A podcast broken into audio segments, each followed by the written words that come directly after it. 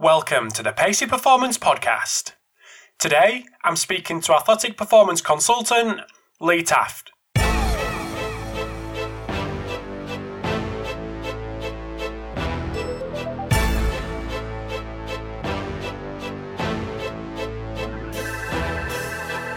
Thanks for tuning in to episode 304 of the Pacey Performance Podcast.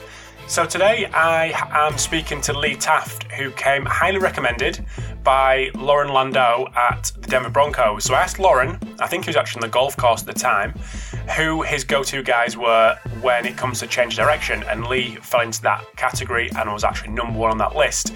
So it was great to get Lee on. We spoke about change direction assessments, identifying what's important, and a, a topic that Loren actually discussed at length, and that was the importance of the foot when it comes to change direction and deceleration. Then we discussed deceleration itself and assessments and technical models. So Lee definitely lived up to expectation. But it has been quite a while since I had a guest on the podcast who has discussed change direction in this sort of detail. However, if you do get to the end of this episode and want to know more, there has been a couple of other episodes that have discussed this. One fantastic one being Sophia Nimphius. I can't actually remember the number, but it's definitely out. There's actually two out there. And so definitely go and check that out. But over to Lee in this episode, and uh, as always, I would love your feedback. This episode of the Pacey Performance podcast is sponsored by Hawkin Dynamics, the world's first wireless force plate testing system. So, the Hawkin Dynamics system is built around what coaches want so they can test in the real world and not just in the lab. So, you're able to capture reliable data on all athletes in a matter of minutes and monitor progress from their cloud based system from anywhere in the world. So, as I've mentioned, the Hawkin Dynamics force plates are wireless, which means they're portable, and they're also trusted by teams at a number of different levels in a number of different sports. So, integrating force plates into your athlete monitoring system uh, could not be easier and more affordable. So, if you want to get to know a little bit more about Hawkin Dynamics or actually see their plates in action, head over to the website, uh, which is hawkindynamics.com, um, which you can, I mean, you can also schedule a demo, and follow them on Twitter at hawkindynamics. This episode of the Pacey Performance Podcast is sponsored by iMeasureU. So, used by leading sports practitioners and biomechanics researchers worldwide to capture and compare multi limb inertial data in the field.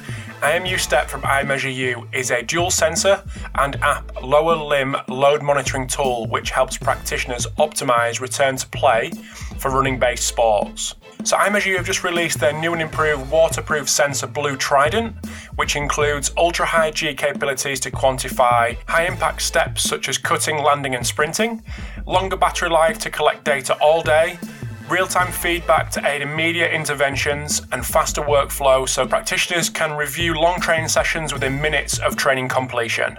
iMeasureU, now part of Vicon, works with military, pro, and collegiate coaches and athletes from around the world, including the Australian Institute of Sport, US Department of Defense, and collegiate and pro teams from around the world. If you want to get to know more about iMeasureU, head over to their website, iMeasureU.com, or follow them on Twitter or Instagram at iMeasureU. So without further ado, over to the episode with Lee Taft. Thanks for tuning into the Pacey Performance Podcast this evening. I'm delighted to welcome Lee Taft. So welcome to the podcast, mate. Hey, Rob, I'm so excited. This is awesome. I, have been excited ever since you invited me to be a guest. I'm looking forward to it. Oh, it's great. To, it's great to have you on. Like I said before, I'm always a little bit nervous when someone on the other end of the line actually does a podcast themselves. I feel like you guys know, know definitely know more than I do when it comes to this stuff. But really excited to get you on. And firstly, thank you to Loren for. Um, well, I spoke to him about who are his go-to guys in this at the area of speed and change direction. And you I think he replied within two minutes saying, "Lee's your man." So, oh, that's perfect. great. He's he's awesome too. I, I uh, he's such a great guy, great coach. So I'm honored he said that. Yeah, I think he was actually on the golf course. So was he? Does he play golf? Am I just making that up? He could be. He could yeah. be. I don't know, but yeah, I wouldn't be surprised. He's a great athlete. Yeah, he came back to me straight away saying, Lee Taft, that was it. And then, uh, yeah, he said, I'm busy, but I'll, I'll, come back to you. So, yeah, I appreciate Loren uh, making the intro and things like that. So, thank you for coming on. But anyone that doesn't know who you are, do you just want to give us a bit of a background on yeah. kind of work from, from back to front and, and what you're doing now? Absolutely, yeah. Thank you. I, so I started. This is about my 31st year in the in the profession. I started as a uh, actually my degree was physical education. So when I graduated, I went right into teaching. But right in that first year, I was the I was a basketball coach, football coach, and I coached uh, track and field. Plus, I was kind of the de facto strength coach for the high school back then. There wasn't really much going on at that time in the 80s. So I did that for a couple years, and then I left to do my master's uh, at the United States Sports Academy in Alabama. From there, I ended up at uh, it's now called IMG. Everybody kind of yes. knows IMG. Well, when I was there, it wasn't IMG yet. It was still Bollettieri's Tennis Academy, and I was a strength and speed coach there back in 1991. And so I went from that academy. I ended up at another tennis academy, being kind of the director of performance. And then I that's when I started. After that, I, I started getting into my own facility. So I've been the owner of a performance facility, you know, since I think the first one we opened up was in 1994. And um, so I kind of went back into coaching, but I always had my business going all these years. And uh, and then over the time, Rob, you know, as you know, the more you get, you know, the longer you're in it, you start to take on different uh, interests. And so now my my strongest interests are helping coach other coaches. You know, helping younger coaches that are coming up and sharing experiences and trying to help, just like all of us have been helped by uh, you know older coaches in front in front of us. So that's kind of been the journey, and uh, you know I still feel like I got so much to learn. And by listening to like I love the guests you have on your podcast and other podcasts, I'm a huge. Funny thing is, I get up really early. I go out in my garage and I work out and I put a podcast on. So I'll listen for an hour or two hours, and every single day I'm listening to something new. So that's kind of where I'm at now. I'm, I'm enjoying it. Awesome. I'm always interested to hear what, what podcasts people listen to. So, apart from the sports performance world, therapy world, what, what are some of the podcasts that you listen to? Where are your influences? Yeah, yeah. So, I'll listen to business. Um, I will literally do some obscure type things. Like I have, I, I have like searched odd businesses like a, you know, like a, uh, you know, maybe like a, a medical or a dental or something where people are really successful and I listen to how they became successful, the steps they took, because I just think, you know, success leaves clues, right? We've heard that before, and I don't care what profession you're in. If you if you model behaviors, uh, you got a better chance than not of being successful. So I will listen to uh, a lot of different things. You know what I love to listen to? I love listening to like neurology uh, the brain. So I'll, there's a couple really good professors out in Stanford I'll listen to.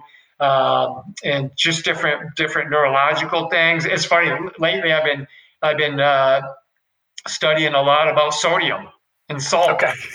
Just because I because I've been learning about how that's almost like a it's a performance enhancer if it's done right and people lack so there's been a lot more research coming out as where years ago we were always told how bad it is for us they're saying no that, that's one of the issues that people are having is they're low in salt and so that's you know so i, I literally get caught on something and i just dive into it and in the hole.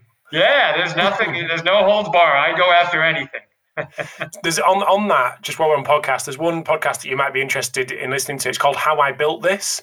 It's from npr so it's quite well produced. It's quite um, it's an easy listen but it's it's basically doing that what you mentioned to start with, how businesses have grown, yeah. but it's going to like I don't know the, the CEO of Airbnb or the the you know the chief marketing manager at Amazon or kind of going really high end. But it's um it's their story and their personal story, but also the the business story. So it's it's really interesting. I, yeah, I, I, I love stuff like that. I might have you email me that. Email yeah, me that what you said because I, I, I, I, probably won't remember it but but yeah, I'm always into stuff like that. So thank you for sharing yeah. that. No, it's great. Like Ben and Jerry's, they got the they got the two guys on about how they built the business. Yeah, it's fascinating. That's really, great. Really I love cool. that. Yeah, yeah. But just diving into some of the stuff that we had on the list that I, that I fired over, that I'd love to tap into you into your into your brain and what obviously Loren mentioned that you were his go-to guy with this kind of stuff. So I mentioned this before, and it was taken us on a little bit of a journey. And I know that ironically you'd put something on Twitter today about assessments and uh, fancy gadgets and spending loads of cash and all this kind of things and feeling a bit in, a bit inferior if you don't have all that. Yeah. So just starting off where many people start off, which is the more structured assessments when it comes to change direction. So where would where, where would you start, and what's your I suppose what's your overarching philosophy when it comes to assessing that physical quality? Yeah, that's a great question. So, so my philosophy has always been a little bit different from years of of just watching and studying and and and not not being overwhelmed by all the information. I kind of blocked my. It's almost like I put myself in a closet for years, and I said I just want to observe. I want to see what the human body is telling me.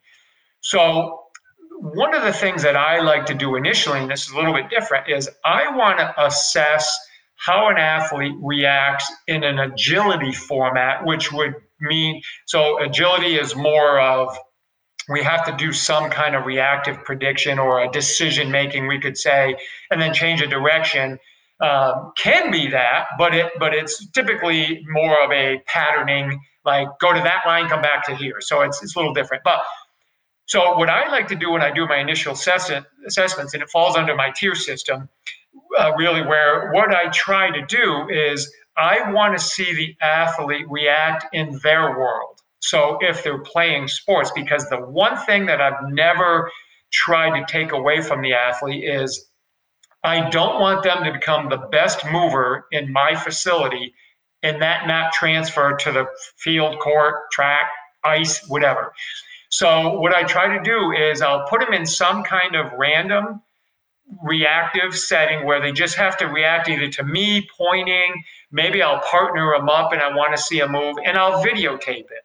And I'll watch them over a series of reps and or sets and I start to notice what they bring to the table. Like, what do they actually do? How does their body respond and react when it has to react and change directions? What are its go to patterns? Where are its limitations and its strengths?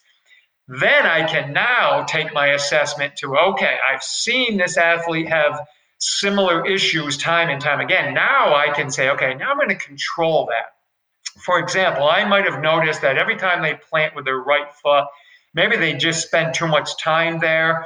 Uh, maybe they they overbend into overload um, so what I can do now is I can say I can design a, an assessment where they they plant consistently off that side, off that right side, and now I can start to really dial in. I can literally videotape from the knee down only, or from the knee to the hip or to the T spine, and then above, and then I can start to put those together. So what I'm getting is I'm seeing, okay, this is how the athlete does it in real time. So this is what I might expect if they were playing soccer or if they were playing, you know, football or, or whatever, basketball.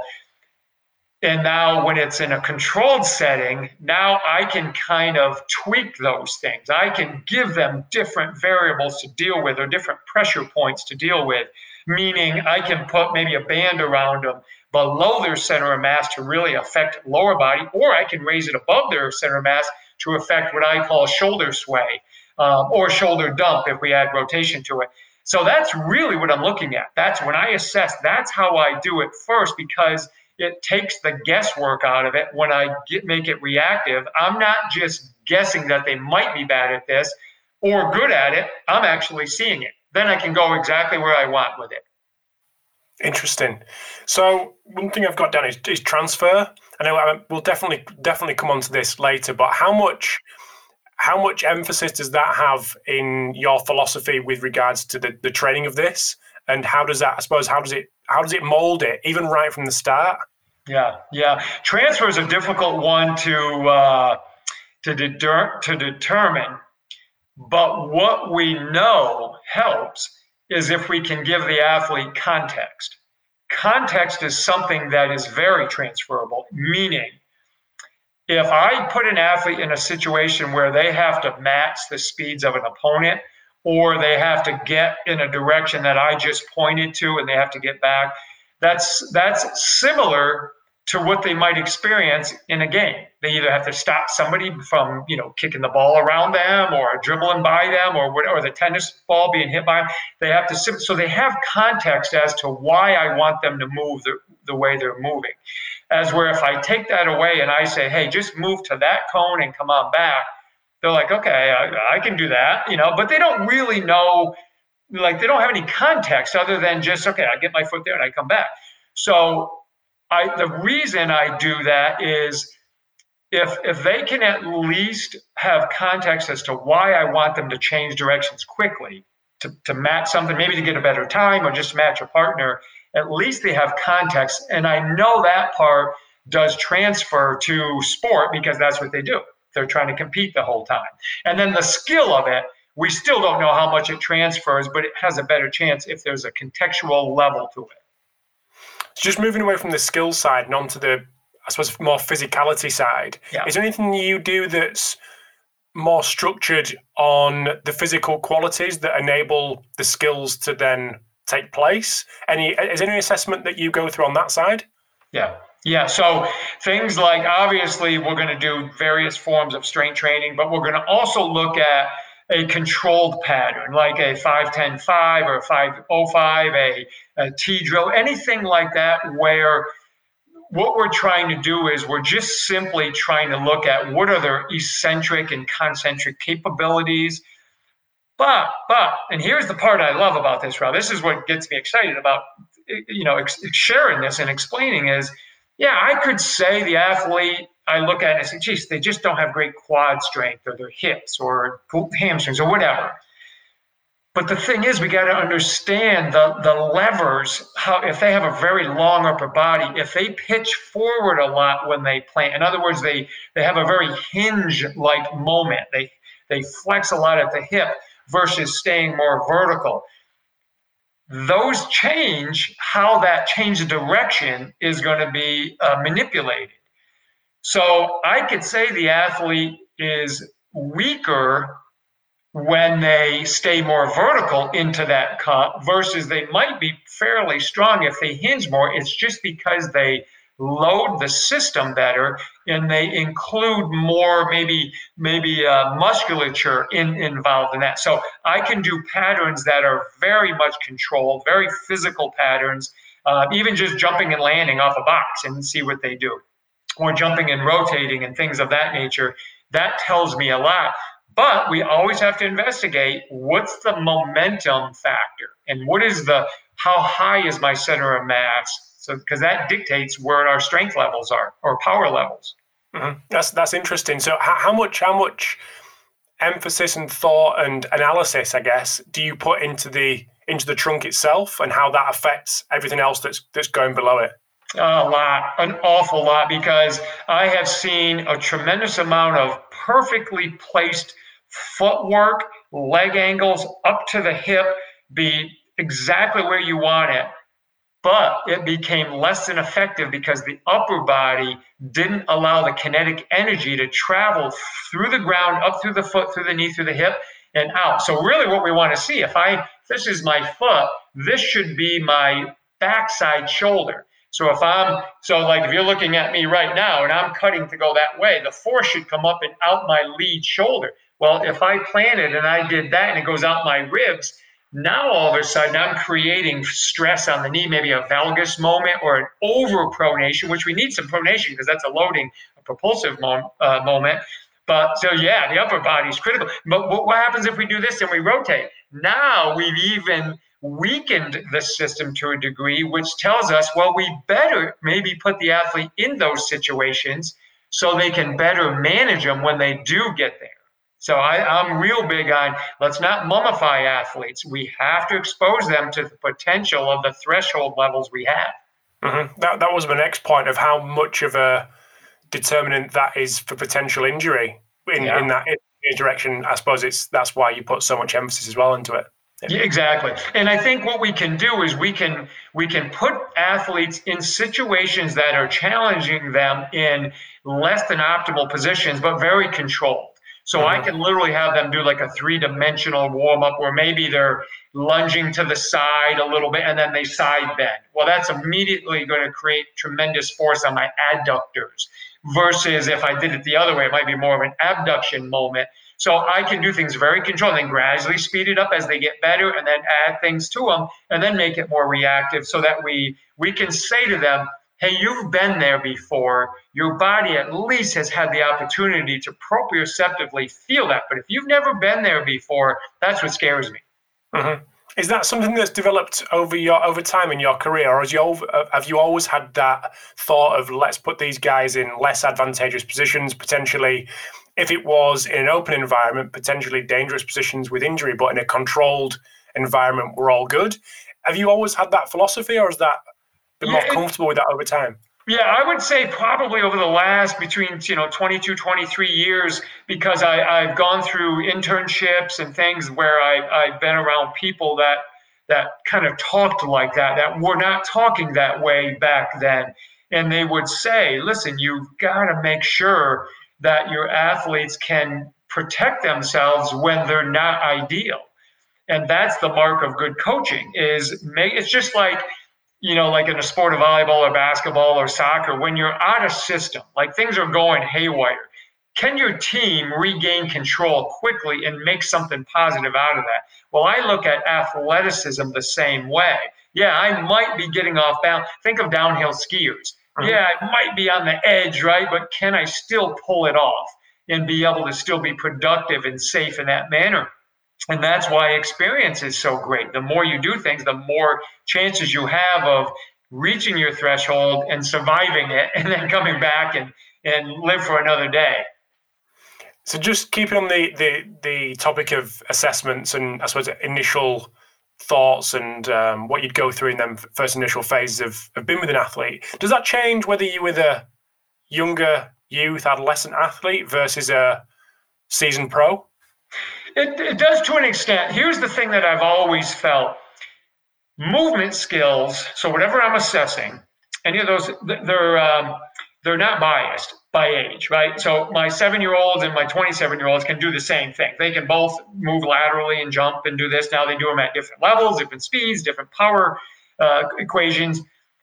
But where it changes is when you're dealing with younger kids, that an assessment sometimes is an intimidating factor to them. So I try to assess them more in a free atmosphere of play. Like, for example, I might say, hey, let's start at this line. I want to see you run to that yellow cone, come on back, then go way down to the blue cone and come on back. I want to see how fast you can do that. And I'm watching, and I might even time them and then, then I'll say to them, hey, did you realize you just did that in 7.2 seconds? That's like a gym record for a seven year old, you know? So, but I'm looking at it and saying, okay, there's some things I got to work on. They have no idea. But if you walk them in and say, hey, we're going to do this, this structured assessment, and I'm going to be testing you, now you don't have the same psychological athlete in front of you. They're a little bit intimidated. But if I have a professional athlete that has been poked and prodded and they're like, okay, all right, another assessment. What are we going to do? They're okay with that. Not that I don't want them to have some relaxation as well, but that is where it varies. Now, as we get higher levels, not only do I want to know like the seven movement patterns of a of a of higher level athlete, but I'm going to hit the specific needs of them more. As with a younger kid, I don't know how specific I have to get. I just got to make sure they can manage those seven patterns that I like to cover for speed, and then and then I can start drawing uh, my plan up based on what I saw. So it's pretty much across the board. It's just the psychological part is where I'm real careful with the kids. Mm-hmm. It seems that your assessment criteria is or assessment processes are quite um, uh, very visual yeah. in terms of your analysis. Yes. How does that marry up? And this is it's, it's a conversation I've had with quite a few people on here actually, especially in the youth side of things when play and and uh, yeah becomes part of a of a structured program. An unstructured aspect becomes part of a structured program and how potentially nervous people get without being able to put a number on things. Yeah. We, we, we, like to put a number on it. You're a five, you're a six, you're a seven. Right. So with that unstructured more visual aspect of an assessment, how do you then potentially communicate that to a coach or even a parent or even the athlete without getting too complex and I suppose over overcomplicating yeah. things? Yeah, exactly. That's a great question. And that's a concern, and that's the art of communication.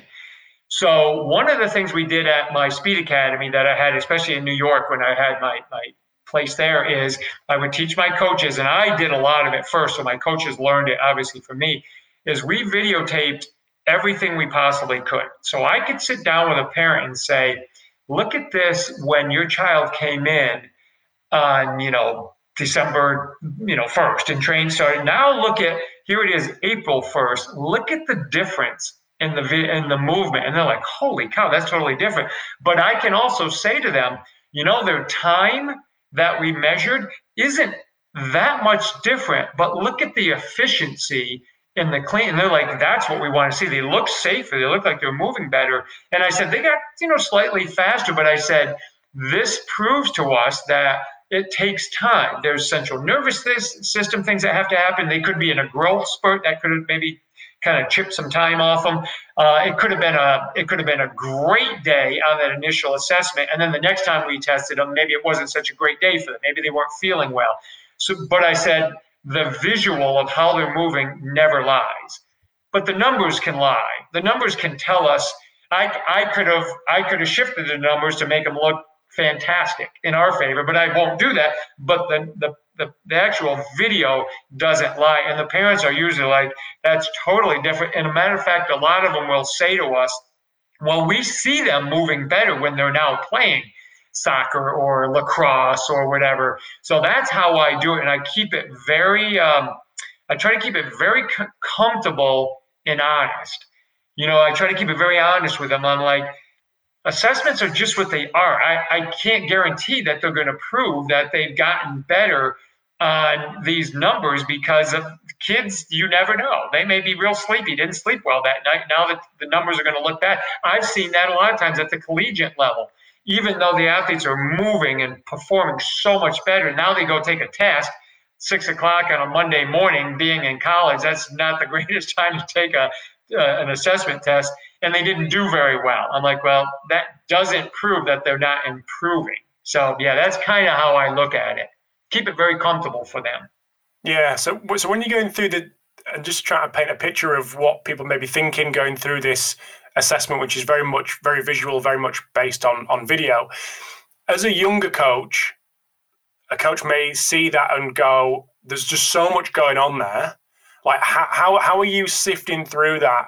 I suppose that comes with obviously experience and, yeah. and prior knowledge. But is there any specific places that you know to look instantly? And and if if so, what are them? What are them areas that to, to identify early doors? Oh yeah, Jeff, that's a great question because everything that they do, every kind of test, should be based on a model. So I don't care if you're testing them on a squat, maybe it's a body weight squat. Well, what is the model that you live by in that squat? What should it look like? If I'm doing a lateral shuffle, we have a model, the lateral gait cycle. This is what it looks like. This is what the front leg should be doing. So when I'm dealing with my interns or my, my younger assistants, um, what I would do with them is I would just give them the big rocks. I would just say, hey, look at these three to four things. Okay, this is you want to see arm action here. You want to see if they're staying in the tunnel as they move. You want to see the leg. Maybe look for external rotation of that lead leg if we're moving laterally or whatever. So then they could go directly to those four things. Then over months, I start to say, okay, well, this is the thing that this is why you're struggling not seeing this because you're not noticing that they're lacking internal rotation on the back hip. And that's this is so we just give them sequences to go through. But but I tell them, you don't need to know what you don't need to know. You don't need to know this yet. Let, let's get good at this first. Then we can learn other because I'm still learning. I mean, you know as well as I do as more research comes out, we're like saying, oh man, we missed that by a mile. We weren't even close, but we didn't know that. And I'm okay with that. And it was kind of like to my point on that, that little post I had today in Twitter is like, live where you are. Be great at what you're doing right now. I don't have the money to have a $100,000 assessment tool that an NBA team does, But you know what I do have? I have a stopwatch and I've got a measuring tape. And I'm going to coach the heck out of using those two things. So that's the same kind of concept that I'm talking about with my younger athletes. Just get great at arm action. Get great at where the leg should come when it recovers on running or jumping, how our hips should load and ankles should load. And that way it keeps it very simple. And they become experts at those little things. And then I can add more to it from there.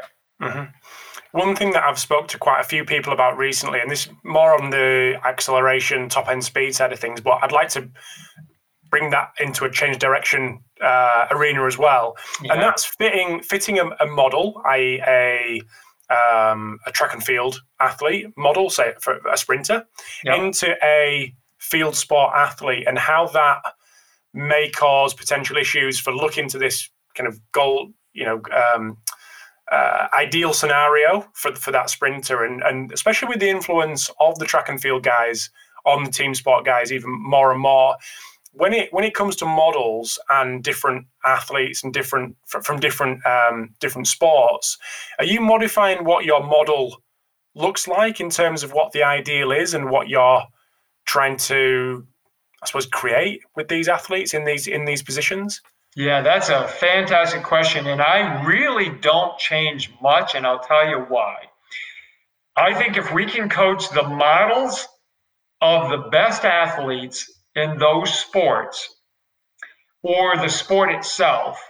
So if we think, what's the best sport to look for pure acceleration? Well, it's track and field. It's a sprinter coming out of the block. So if we can get our athletes, you know, close to that, we know we're not going to make a volleyball player look like you know a, a, an elite level sprinter. That's not the point.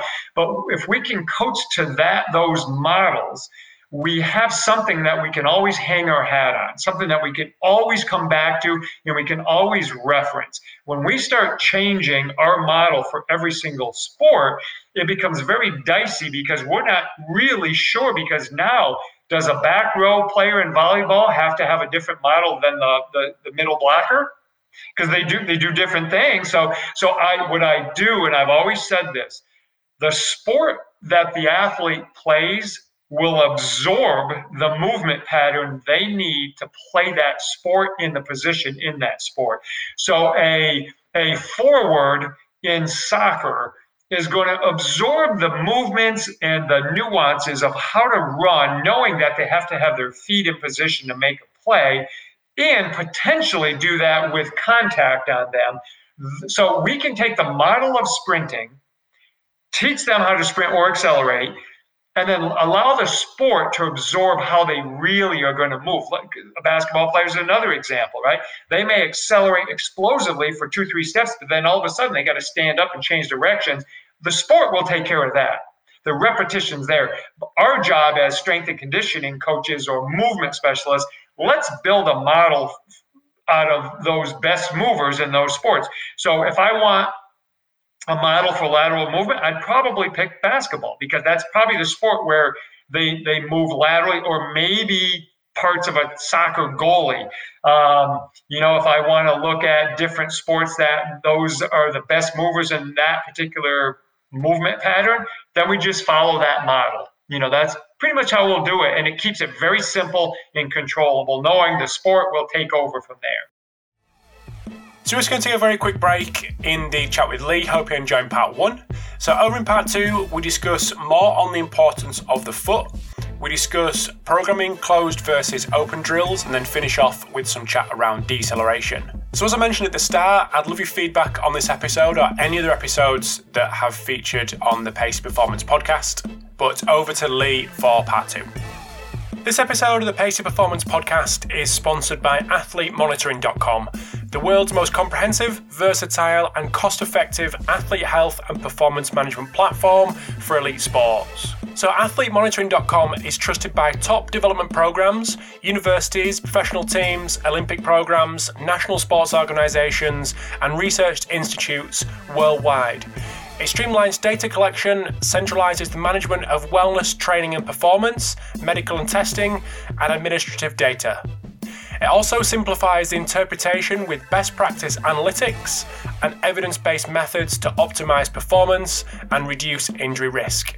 So, with all these features on a single platform, athletemonitoring.com seamlessly brings key stakeholders together to build healthier athletes, more efficient organizations, and long lasting successes. To see what athletemonitoring.com can do for you, visit athletemonitoring.com and schedule a free demo, or follow them on Twitter at athletemonitor. This episode is also sponsored by OmegaWave, which is the only non invasive at rest technology on the market that analyzes readiness to train via both brain and cardiac analysis. So, using DC potential and HRV to understand your brain's energy level and autonomic nervous system balance allows you to use objective data on recovery and readiness that in turn helps you to truly individualize your training and thus optimize performance. OmegaWave also measures ECG from the V6 position, and this data can be used by the medical profession to check cardiac health on a frequent basis.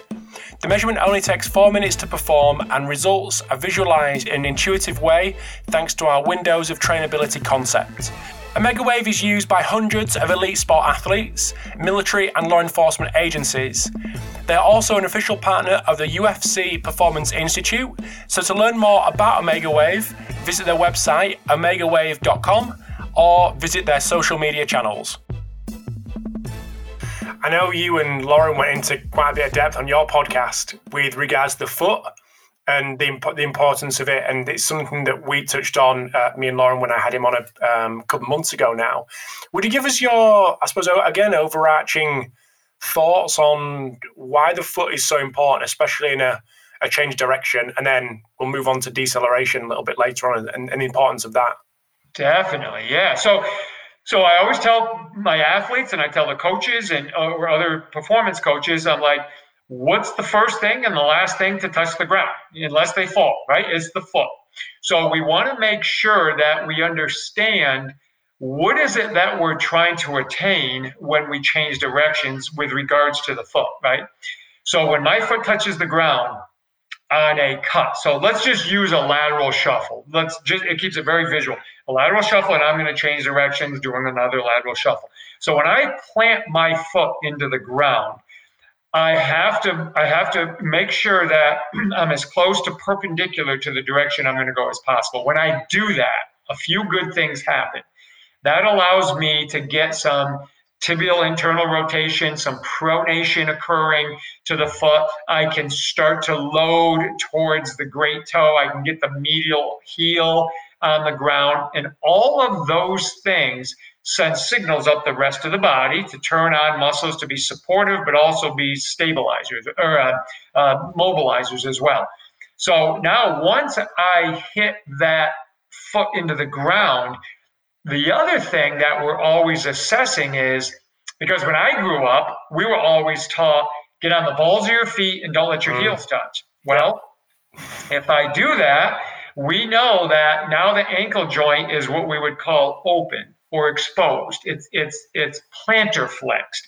Dorsiflex is a loading and a, propel, a propulsive type moment, as where plantar flex, we're going to extend and we're just less stable when I load. So if I get on the upper third of my foot only and the heel is up pretty high, I've really exposed myself to, you know, frontal plane motion. And and I not only even if I didn't hurt myself, I just don't have much stability and I've reduced the amount of friction that I want.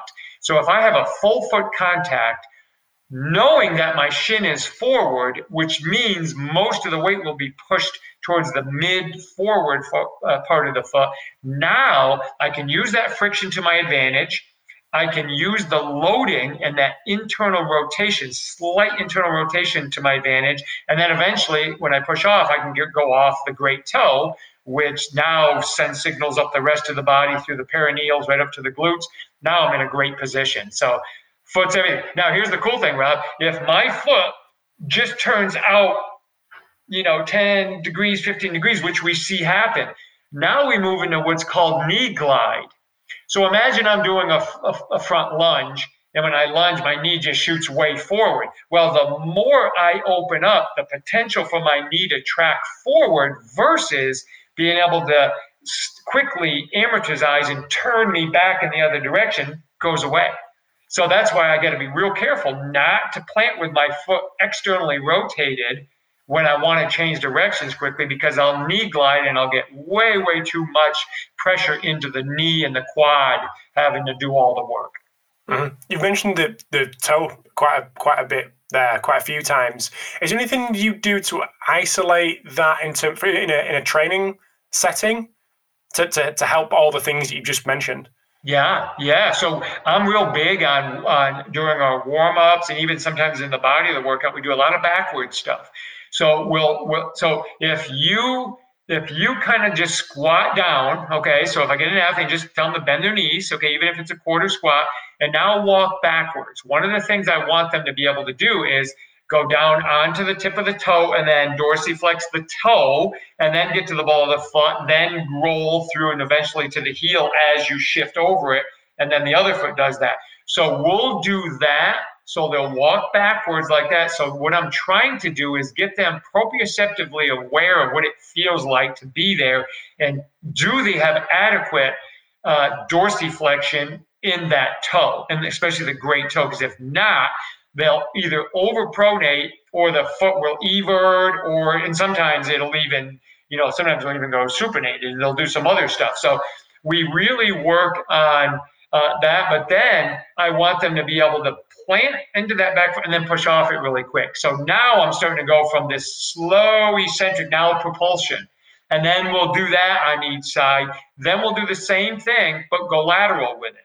So if you can imagine me walking lateral and then crossing over, touching, going into pronation, and then I hit that other foot and we just kind of creep our way sideways, um, trying to open up the, the toe joint, the ankle joint, and the arch and the mid tarsal joint of that foot as well, because it all connects. If one's not working well, the great toe is kind of left by itself.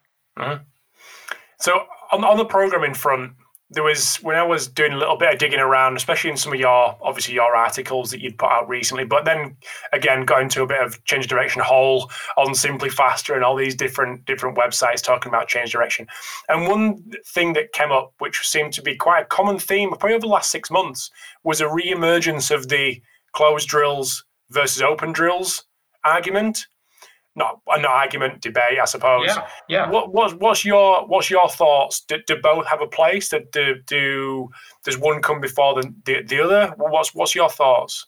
Yeah, yeah. That and and that's such a it's such a healthy debate. It really is because the one thing we have to understand is we need both.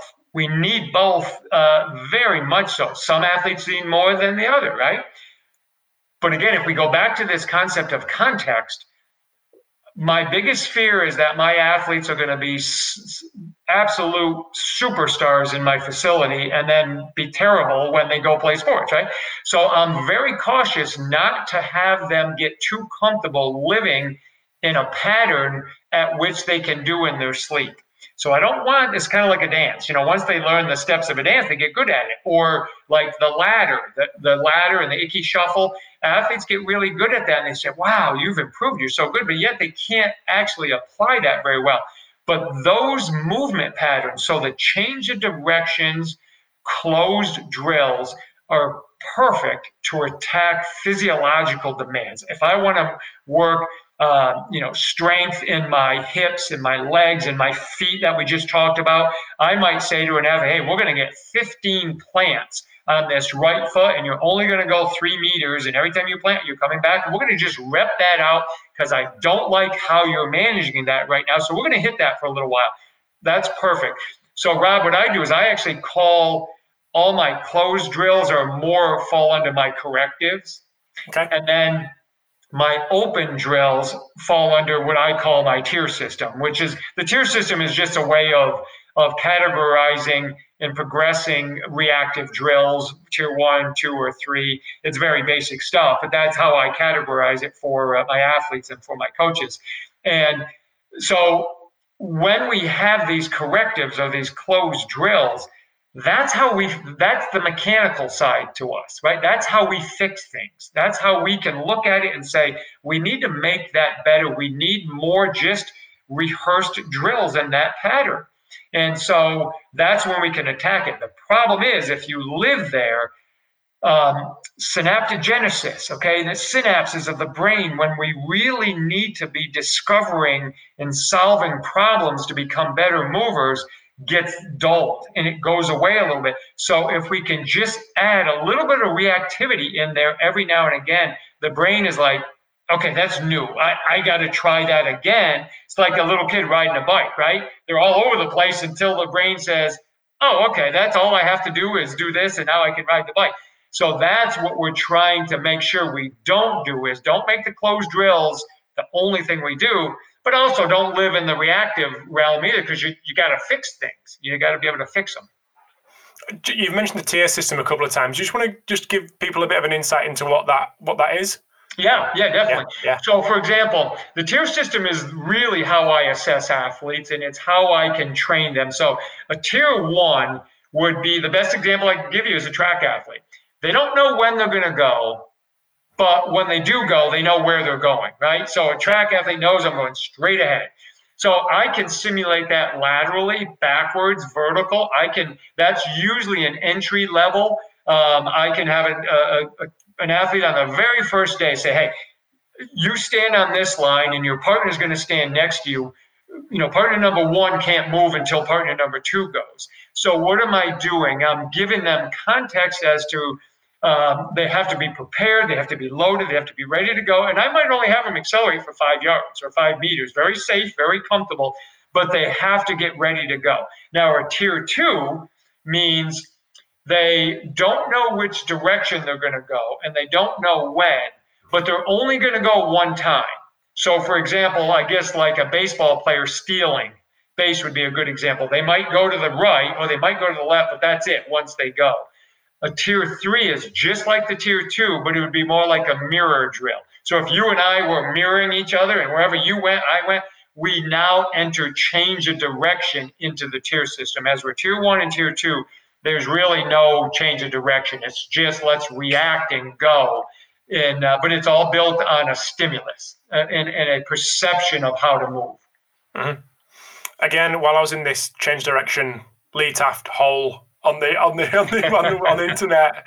And one thing that came out quite a few times was uh, coaching out unwanted movements slash habits. And I wanted to get your if you got any examples. I mean, there, there's plenty online that you've spoken about.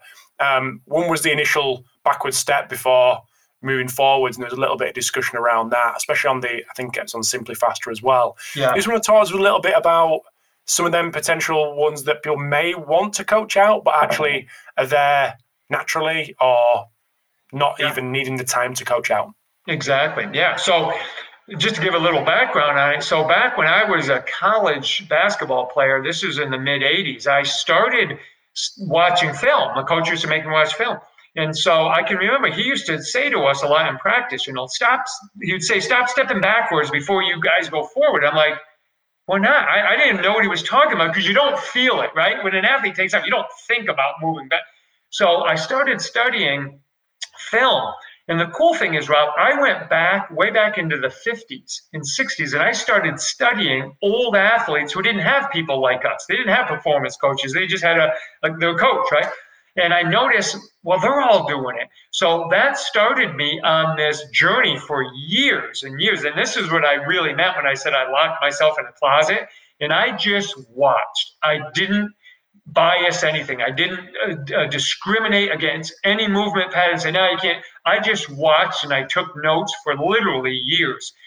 And I said, gosh, it didn't matter if it was a seven year old, a 27 year old, or a 57 year old. When they had to react really quick, 99.9% of the times they they repositioned their foot opposite of the direction they were going to go. So if I had to take off 45 degrees to my right, my left naturally went and I and I documented all these things. I didn't know why. I was young. I didn't I didn't get it yet, but I knew it was happening. So when I started even training, I never told the athletes to do it, but I never discouraged them as where other coaches were saying, stop taking a false step. And I'm like, you can't stop them from doing it. That's why they, it's a natural thing. And then what I started to study was the, the nervous system. And I said, gosh, so the sympathetic uh, system is really there to protect us. it gives us this fight or flight. And that's what the athletes are relying on. Even though it's not life or death, it still falls under that fight or flight. I either have to attack you or escape you, escape from you. and so my body naturally goes into this protective mode and then it kicks into the stretch shortening cycle and why we need that and this you know this term stiffness that we like to use but it's basically just being better at the, the stretch shortening cycle. And so that's really what it is. So an athlete standing in an athletic stance let's say let's take a tennis player at the baseline and all of a sudden the opponent gives him a drop shot well you'll notice they automatically one leg goes back and then they shoot themselves forward really quick we see that in basketball we see it in soccer um, now, sometimes the athlete all of a sudden has a ball chipped over their head or a lob over their head and they have to turn. We call that a hip turn. So the plyo step, hip turn, directional step, or I came up with these names just to describe what I saw literally back in the late 80s, early 90s, because I was just trying to put a name to it. And um, I knew what plyometrics was. And I said, well, it looks like a plyometric step and the other one looked like a hip turn, and the other one looked like a directional set. So, I, you know, not being very smart, I was like, all right, I'll give them those names, and that's where it all came from. And um, so, but what I kept noticing is, gosh, I really don't have to teach that. I just have to clean up the mess around it. Like I got to make them more efficient, or physiologically give them greater strength or elasticity or whatever to support what their central nervous system is craving. And uh, so that's really how it, it all started. And that's, yeah. So when we try to coach an athlete out of something that they do intuitively and, or innately, we have to ask this question. We have to say, why did they do that? And what would be an alternative that could have made it better? And you're going to be surprised most of the time when an athlete repositions, if they should not have if we if we deem as coaches say no they could have been a better strategy. The body is never wrong. It might not move efficiently but it's going to do what it has to do in the current posture or state that it's in it might not look pretty but it's going to do it now if we fix the strategy maybe get the athlete a little lower maybe a little wider stance maybe whatever now the athlete all of a sudden moves more efficient. Well, it wasn't the movement pattern that was wrong, it was the strategy that was wrong that the body used. And so that's why I always try to express to coaches rather than getting on the athlete for keep doing the same thing over and over and again, ask why are they doing that? And it should take that long. It should say, oh, well, of course, they were their their shoulders were back or they were tilted. And that's really where we want to get to. So now we can look at any model and say, Okay, there it is. Because their body was like that, the body just said, all right, that's how you want me to move. That's what I'm going to do. So it's kind of fun to look at. Yeah, so that's what you mean by cleaning up of yeah. these? Yeah, okay. Exactly, exactly. Yeah. Yep. Yeah. So just moving on to deceleration and isolating, I suppose, that part of the potential change direction. Is there anything that you do assessment wise to dial in on that specific element, the actual slowing down of momentum part of yeah. the change direction, or cut or whatever it may be? Yep, yep, definitely. So, so excel deceleration for me shifts closer to the weight room than it does to speed and agility, and I'll okay. explain why. When we teach an athlete to decelerate and stop, that is a movement that doesn't happen that much in athletics. When I stop, I'm usually either a long jumper, a triple jumper, or a gymnast landing a vault, right? Other than that, in most sports, we if we do stop, we kind of walk out of running, right?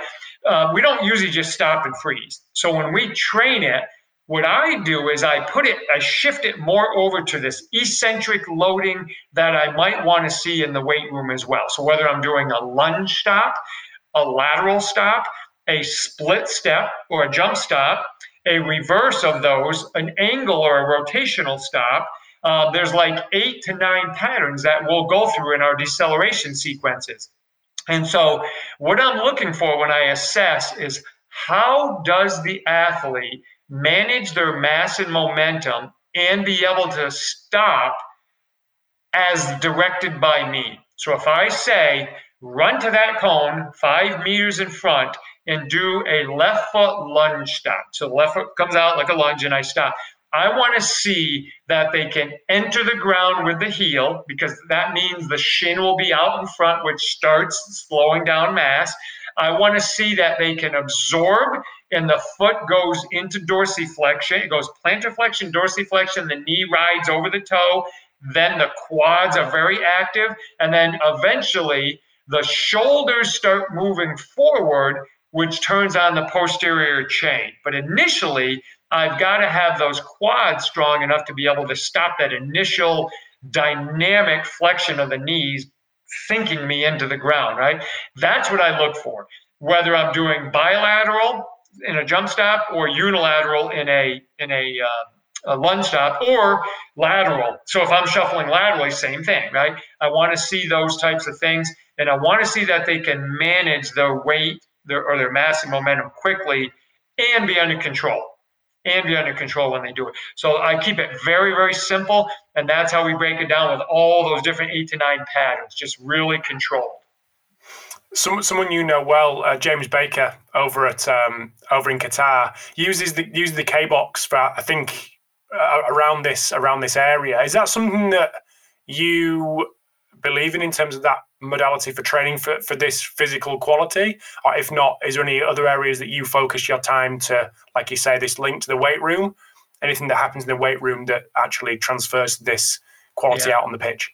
Definitely. So I, I personally do not have a K box, but I've used them and I've seen them and I've looked at the research and I think they're fantastic because man, if you you I mean you can crush yourself on that Absolutely. thing. You know? Absolutely. Yeah, that yeah. thing that can make you lose your lunch really fast if you're not, if you're not careful. Absolutely. So yeah. there's a system that I love to use that I think your listeners will find um, very user friendly. So it's a it's a it's three step system of decelerating. So for example, let's say you're my athlete and I want to teach you uh, any of the deceleration patterns the first level is what we call hit the hit the the pattern or hit the position. Be able to just hit it right. Be able to do it. So I'm going to put a band around you, Rob, and you're going to run away from me, and you're going to hit maybe a lunge stop. Well, because I got the band around you, I'm actually taking some weight off you. I'm like giving you a parachute. So I get to hit all these deceleration patterns, but I get to take some weight away from them. Okay, so I, they get comfortable, they get better at it, Phase two is they do body weight, just normal. Go, just go run, hit it, stop. And then when I see that they're getting good at it, now I get in front of you and I pull you into me. So I'm actually increasing your mass and momentum, and I can do it in a really small area because the band will pull you quicker. Now that's kind of like the K box, but it's done dynamically with the exact same pattern you might have to use running, right? So we we we can use that system for return to play of an injured athlete.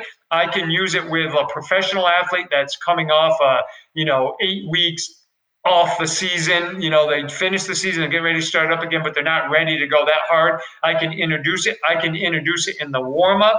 Um, I can do it anywhere, but a lot of times I'll use that before we do strength training because it initiates a great proprioceptive stimulus and and it gets them tremendously warm. We get capillarity density. It's great to do, but they're learning how to stop their mass and momentum, and it's a real nice way to introduce, and it's inexpensive. It's just bands. Just get some tubing and you pull them or resist them.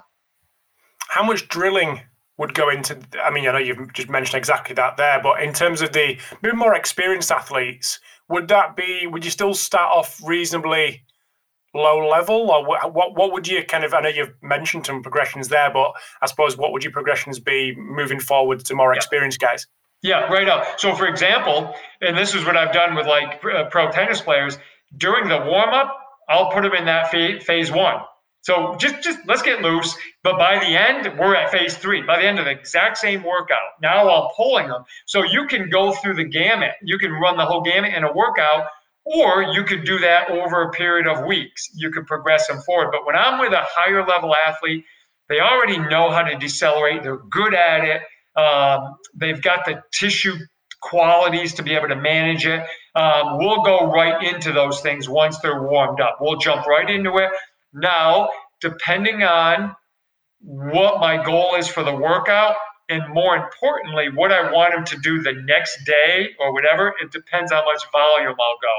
I'm not a big, huge, high volume guy. I'd rather get my volume over periods of days, weeks, that way than crush them in one workout. Then I'm trying to recover them over the next two, three workouts, you know? So we might do, for example, I might say, hey, let's go ahead and do two sets of five reps at five meters on each leg for a single leg, or excuse me, a um, unilateral lunge stop. But then I'll say, okay, now let's do one more set on each leg of a lateral stop. So it's three sets of five reps, a total of 15 for each leg over 15 meters. But the thing is, I'm pretty picky. So if they do a rep that I don't like, doesn't count. Doesn't count. so yeah, so it could end up being closer to 20 reps by the time they're done. But if they don't hit it right, but that's why I always build a cushion in there. So you know, because 20 reps for a high level athlete on each leg, that's that's not a real lot, you know, compared to how many they're going to get when they actually play. So yeah, that's what we try to do. Awesome. Well, we, I think we could probably go all well. I'll probably ruin your day, but go all afternoon and all evening. I love it. But yeah, but just try to keep it around about an hour.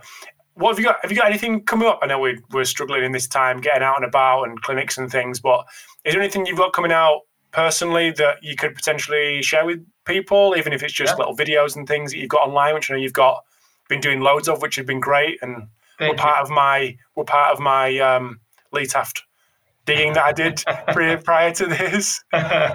Thank you. No, I appreciate it. Well, the, the one big thing that we're really working on now is we got a little uh, membership group. It's uh, it's called the speedtoolbox.com, uh, and it's it's what it is is we're really trying to give uh, coaches of all levels, parents, athletes, a place where they can find daily videos teaching tools, breakdowns, and even I go into the business part of like, because we get a lot of coaches that want to learn how to run speed camps. I've done speed camps forever, how to set them up, how to do coaches, clinics, consulting. So we do a lot of that stuff. And then really, if people just go to leetaft.com, they can find stuff going on. And coming up, the one thing I've done, Rob, over the last three, four years that I've really been uh, uh, fortunate to do is we do this retreat where people come to our home uh, for three days. We have about seven people, and we feed them everything for three days.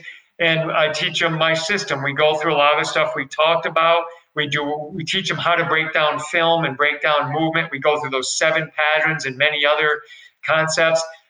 Unfortunately, like you said, with the predicament we're in right now throughout the world, we we have to just wait till there's a little more clearance to do that. But because we only do seven people, we might be able to get people, make sure everybody's safe and come in, and because they're a lot of fun, and uh, and uh, we've been fortunate to have people from all over the world attend them, and it's uh, yeah. So hopefully we get to do that soon. I'm fascinated. Do they, stay in the house?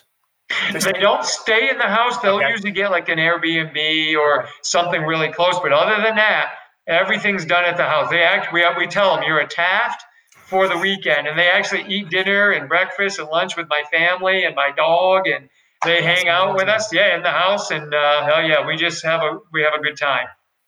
That's great, and I'm, I'm always interested in the business side. I know it's it's it comes up all the time when I speak to, especially guys over there who have their, their own facilities and things. But when you first started getting your, your own facility, what was the what was the transition like, and the, the education like on the getting to know the business side of things? Do you do you enjoy that as much as the maybe not as much as the coaching, but is it is yeah. something enjoyable for you?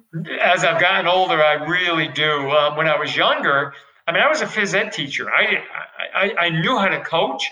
The first here, here, this is how crazy I was. The first facility I opened up was like 4,000 square feet. It just happened to be a, an old pool hall where people played cards and pool, and it was it was abandoned. So we got into that nice big space.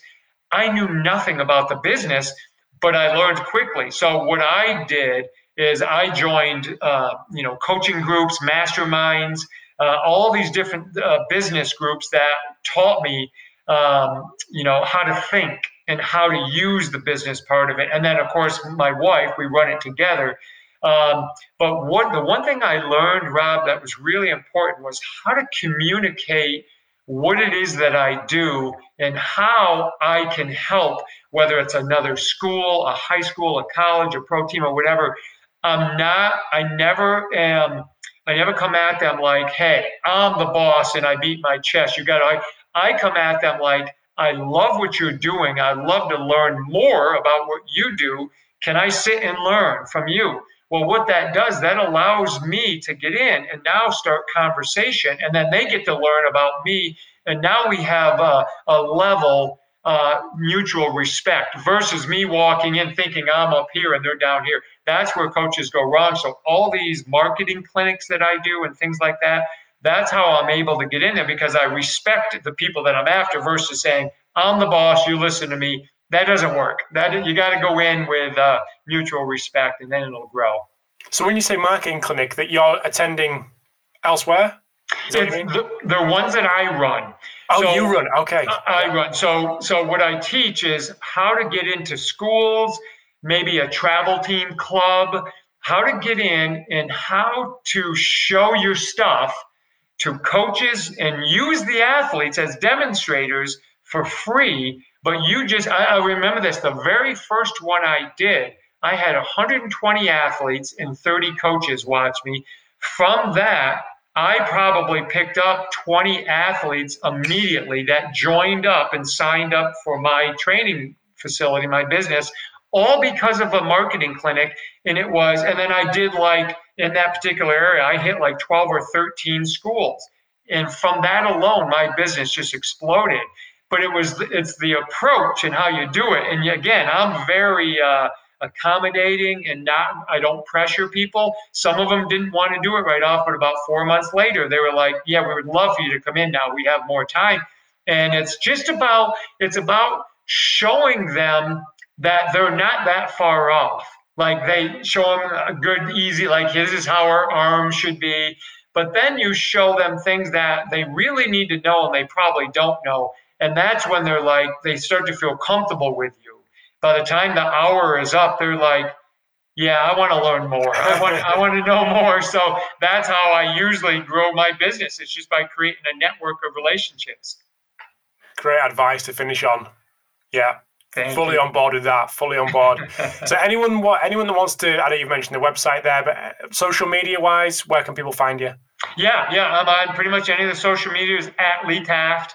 Uh, you can find me YouTube. I think it's uh, it's uh, you know just if you Google Lee Taft or uh, uh, actually I don't even know what it is. It might be the speed. I don't know. I just know I do a lot of stuff on it, but. But I think if they Google Lee Taft, they'll find it. They'll and, find it. Absolutely. Yeah. Good man. Well, thank thank you very much for giving up part of your afternoon to speak to me today. I really appreciate it. And it's um yeah, great to chat. Thank you very well, much. Thank you, Rob, and thank you for all you do. Your your your guests and stuff are so educational, and you're doing a great job for all of us to get better. So thank you. Thank you very much. Appreciate that. Thanks, Lee. Absolutely. Thank you. Thanks for tuning in to episode 304 of the Pacey Performance Podcast. I hope you enjoyed the chat with Lee. So, big thanks to Lee for giving up his time and coming on this episode to chat change direction, deceleration, and everything in between. So thank you to Hawkin Dynamics, to iMeasureU, AthleteMonitoring.com, and OmegaWave for sponsoring this episode today. The podcast could not run in its current form without these guys, so if you are in the market for any of these products, make sure you go check them out. So thanks again for your support, and I will chat to you next week.